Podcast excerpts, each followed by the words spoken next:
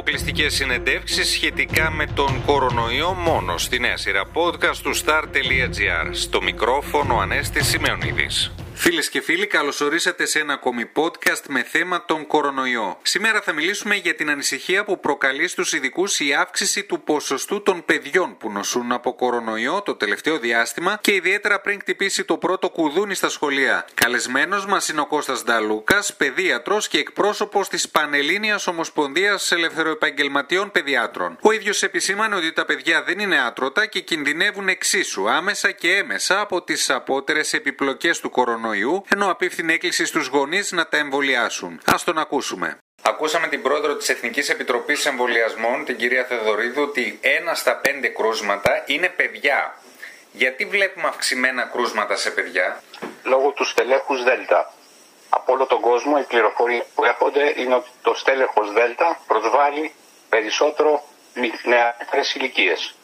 Κάτω δηλαδή από την ηλικία των 17 ετών.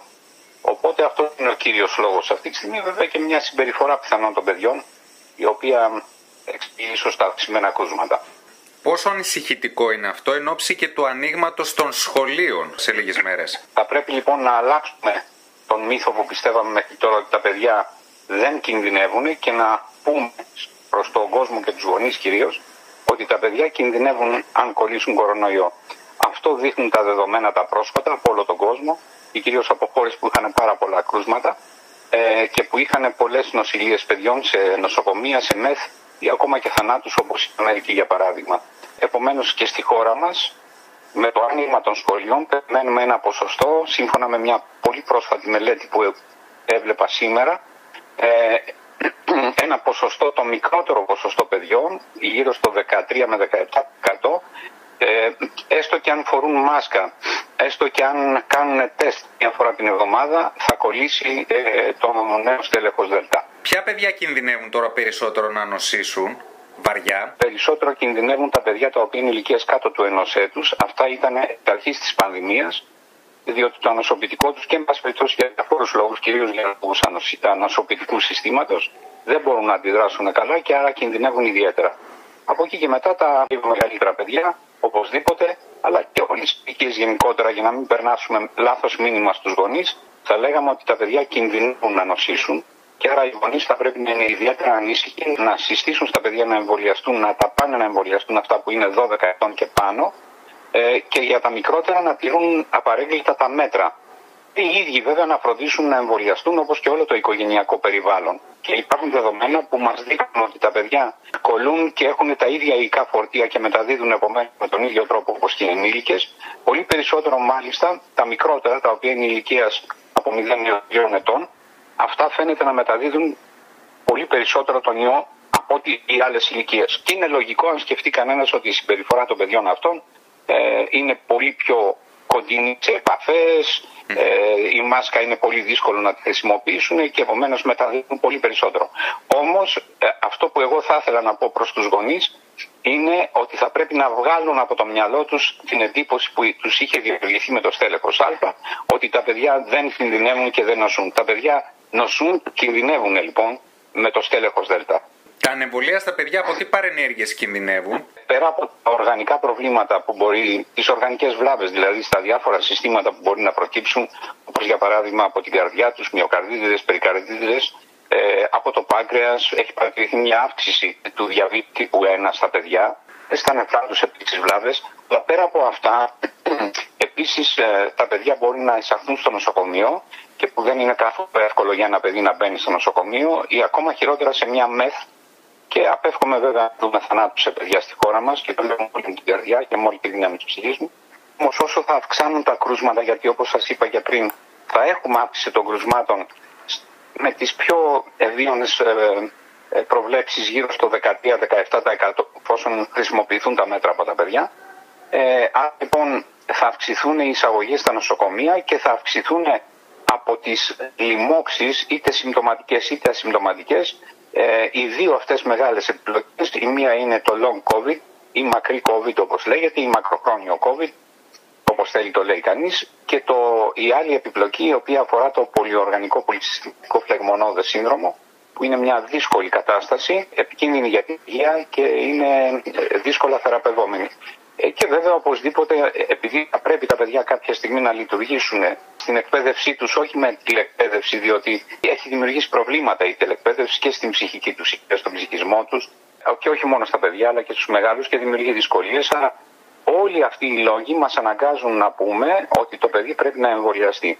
Και αν κανένας πει και δει και πρέπει να το δούμε ότι δεν υπάρχει περίπτωση στο άμεσο μέλλον για όλους μας ε, να μην έρθουν σε επαφή με τον ιό, αυτοί λοιπόν που κινδυνεύουν είναι αυτοί οι οποίοι ανήκουν σε ομάδες αυξημένου κινδύνου και αν λάβει κανένας υπόψη ότι έχουμε πολλά υπέρβαρα παιδιά στην ε, πατρίδα μας και παχύσαρκα, αυτός είναι ένας από τους πρώτους κινδύνους που θα μπορεί να αναπτυχθεί το βαρύ νόσος σε ένα από τα παιδιά ή και σε ενήλικες και ο νεανικός διαβήτης. Υπάρχουν και, άλλες, ε, και άλλα υποκείμενα νοσήματα τα οποία βάζουν σε κίνδυνο τα, τα παιδιά, αλλά αυτά τα δύο είναι τα πιο συνηθισμένα και άρα θα πρέπει οι γονείς αυτοί, αν το παιδί τους είναι στην ηλικία εμβολιασμού, δηλαδή 12 ετών και πάνω, θα πρέπει να πάνε και να τα εμβολιάσουν άμεσα, αύριο το πρωί. Αυτές οι δύο ομάδε. Για τα υπόλοιπα παιδιά, τουλάχιστον εμείς, σαν Πανελλήνια Ομοσπονδία, συνιστούμε εμβολιασμό, λέγοντας ότι ο εμβολιασμός στα παιδιά είναι πολύ αποτελεσματικός και ασφαλής. Και θα σας πω και με την ευκαιρία ότι η Ομοσπονδία μας έχει προτείνει από την προηγούμενη εβδομάδα στον κύριο Θεμιστοκλέους να αναλάβουμε τον εμβολιασμό των παιδιών στα ιατρικά μας για όσους από εμάς το επιθυμούν και θέλουν, χωρίς να αποκλείουμε βέβαια σε κάποιο να θέλει να πάει το παιδί του σε εμβολιαστικό κέντρο να το εμβολιάσει. Ο κύριος Θεμιστοκλέο άκουσε την πρόταση και μας είπε ότι θα μπορούσε να το δει πιλωτικά.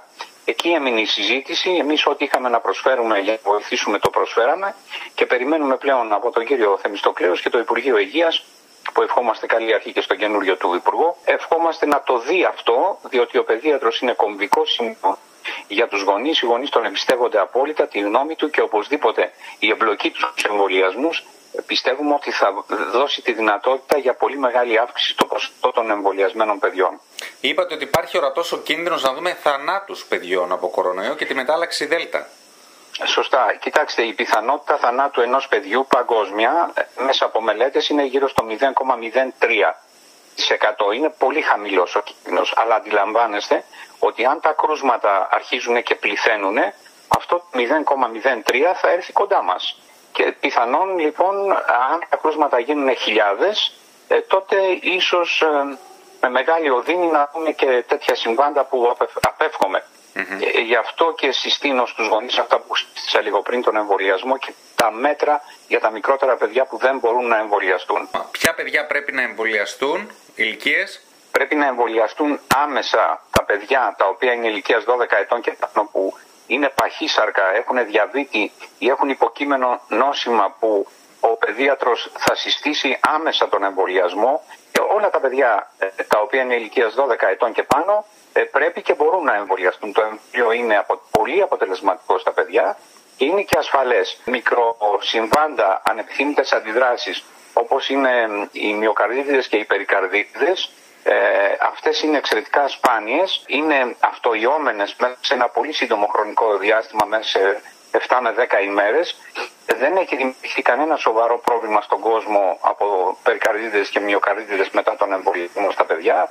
Κυρίως είναι στα αγόρια και συνήθως συμβαίνουν μετά τη δεύτερη δόση περίπου 5 με 15 μέρες αργότερα. Θα πρέπει λοιπόν οι γονείς οι οποίοι θα εμβολιάσουν αγόρια να το έχουν υπόψη και να ενημερώσουν βέβαια και τα κορίτσια και τα αγόρια ότι για αυτό το διάστημα των 5-10 ημερών μετά τον εμβολιασμό αν νιώσουν κάποια συμπτώματα από το στήθος, πόνο, λαχάνιασμα, παλμούς κλπ. να το αναφέρουν αμέσως ώστε να πάρουν και την συμβουλή και την εξέταση από τον καρδιολόγο και, το, και τον παιδιατρό τους. Αλλά λέω και πάλι ότι είναι εξαιρετικά σπάνιο και να συμπληρώσω ότι η πιθανότητα μυοκαρδίδα και περικαρδίδα είναι εκατονταπλάσια εάν ένα παιδί κολλήσει τον κορονοϊό. Άρα, επί της ουσίας, δεν γειτονεί κάτι ένας γονιός εάν αφήσει το παιδί του ανεμβολίαστο και να μην θεωρεί ότι το παιδί του δεν θα κολλήσει τον κορονοϊό. Το πιθανότερο είναι ότι μέσα στο χειμώνα φέτος ε, όσοι δεν έχουμε κάνει το εμβόλιο θα κολλήσουν τον κορονοϊό. Το ίδιο και για τα παιδιά. Για να μην θεωρούν ότι τα παιδιά δεν κινδυνεύουν, τα παιδιά κινδυνεύουν αν κολλήσουν κορονοϊό, σε ποσοστό βέβαια το έχει γίνει πολύ μεγαλύτερο με την μετάλλαξη Δέλτα και κινδυνεύουν και άμεσα και έμεσα από τις ε, απότερες επιπλοκές του κορονοϊού. Και επίσης να πάνε οι γονείς να εμβολιάσουν τα παιδιά τους ή αν δοθεί η δυνατότητα στον παιδίατρο που το εύχομαι ε, στο επόμενο, στο προσεχές, άμεσο προσεχές διάστημα να πάνε στον παιδίατρο τους να τα εμβολιάσουν, όπως και να έχει όμως να τα εμβολιάσουν και να πάνε άμεσα να εμβολιάσουν τα παιδιά τα οποία είναι παχύσαρκα και υπέρβαρα και που πάσχουν από νεανικό διαβήτη ή όποιες άλλες ομάδες επίπτουν στην ομάδα των ευπαθών. Φίλες και φίλοι, ακούσαμε τον Κώστα Νταλούκα, παιδίατρο και εκπρόσωπο της Πανελλήνιας Ομοσπονδίας Ελευθεροεπαγγελματιών Παιδιάτρων, ο οποίος αναφέρθηκε στους κινδύνους που θα αντιμετωπίσουν ανεμβολία στα παιδιά από τη μετάλλαξη Δέλτα. Μείνετε συντονισμένοι στο star.gr, θα ακολουθήσουν νέα podcast με θέμα τον κορονοϊό.